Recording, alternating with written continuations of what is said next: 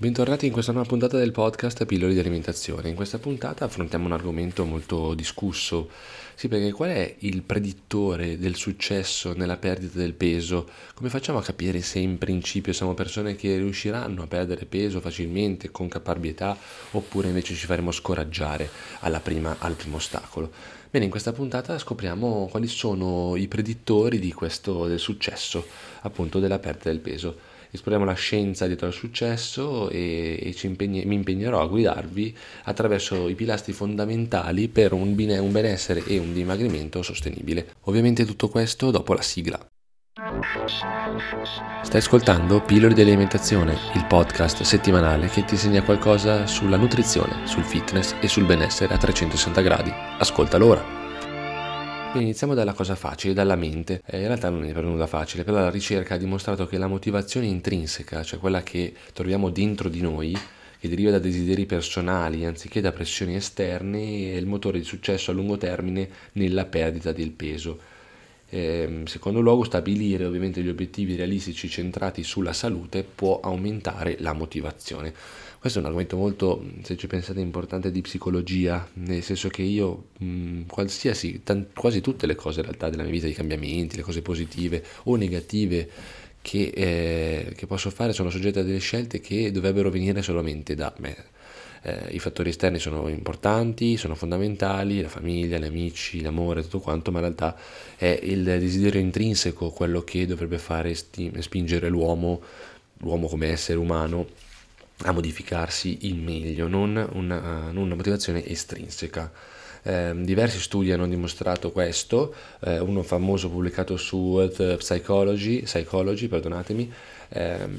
ha rivelato come la motivazione estrinseca appunto nel lungo periodo sia eh, estrinseca sia meno impattante rispetto a quella intrinseca. Chiaramente una persona che eh, basa tutto sul giudizio degli altri in pratica alla lunga si stufa e quindi non non è, non è lucido, non va avanti nel tempo e, e, a perseguire i propri obiettivi. Così come un'altra ricerca pubblicata sul Psychology and Marketing ha, ha esaminato l'effetto di obiettivi realistici sulla persistenza nella perdita del peso. Quindi chiaramente se io ho un obiettivo realistico come tante cose nella vita devo avere un obiettivo realistico, ehm, riesco ovviamente a raggiungerlo e quindi a perdere peso e mantenere il peso così com'è. Seconda sessione che vediamo oggi è quella dell'importanza chiaramente della nutrizione. Diversi studi hanno, hanno, visto che la chiave per mantenere stabile la perdita di peso è quello di non fare diete, diete estreme, ma avere una dieta, una dieta bilanciata, come può essere la dieta mediterranea, come può essere una dieta vegetariana nel primo periodo, come potrebbe essere comunque una dieta che apporta tutti i macro e micronutrienti e le calorie senza essere estrema. Diversi studi, tra cui quello della Nutrition Journal, ha esaminato l'effetto di diete bilanciate appunto sulla composizione corporea, quindi meglio una dieta bilanciata nel lungo periodo che una dieta aggressiva che fa perdere molto peso, ma che poi è facilmente riprendibile, questo peso non mantenibile nel tempo. Um, diversi appunto anche studi pubblicati sul JAMA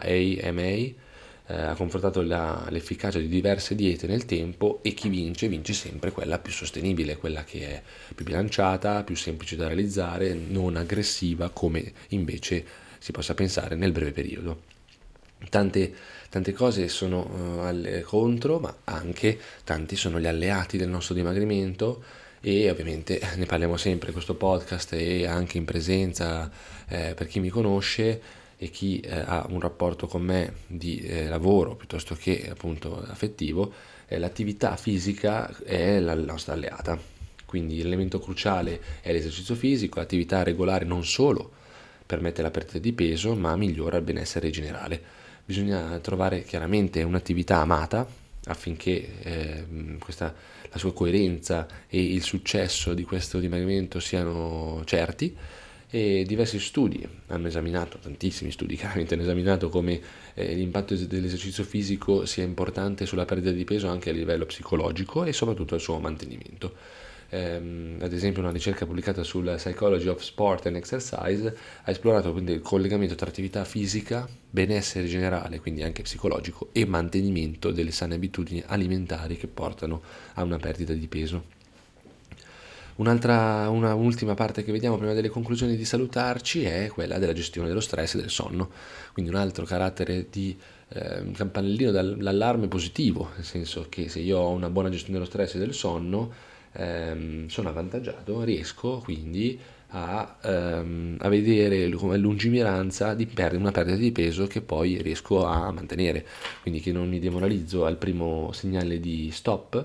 ma che invece posso portare avanti facilmente. Diversi studi appunto hanno esplorato, soprattutto quelli riguardanti la endocrinologia, quindi eh, the Medical Journal of, Clinic, eh, of Clinical Nutrition, eh, o psychoneuroendocrinology, scusate questo qua è un termine veramente difficile, ma hanno appunto analizzato l'impatto del sonno e dello stress sulla regolazione dell'appetito e quindi sulla perdita di peso. Quindi allenatevi, dormite bene, cercate di combattere lo stress, lo stress è una cosa che viviamo sempre, quindi non dobbiamo per forza, perché combattere anche il termine sbagliato, non dobbiamo combatterlo nel senso a pugni, dobbiamo assecondarlo e cercare di sminuirlo quando c'è, nel senso approfittare che ci sia e renderlo una cosa della nostra vita. Quindi stress, sonno, allenamento, diete bilanciate, non estremismo portano a un risultato fondamentale. Quindi la scienza è dalla parte di chi è pigro, non è vero, la scienza è dalla parte di chi vuole le cose fatte per bene, quindi la scienza è dalla parte di chi vuole affrontare la vita con lo spirito giusto con, e non con lo spirito drastico, quindi non diete drastiche, non allenamenti drastici, non rigore e disciplina in ogni ambito della nostra vita, ma abbiamo visto che il bilancio, il bilanciamento tra le questioni fa parte del nostro viver sano. E con questo è tutto, vi auguro una buona settimana e mi seguite per cortesia, sì, seguitemi, sono Stefano underscore Crosio, mi trovate su Instagram e invece potete ascoltare il podcast su tutte le piattaforme disponibili. Ciao!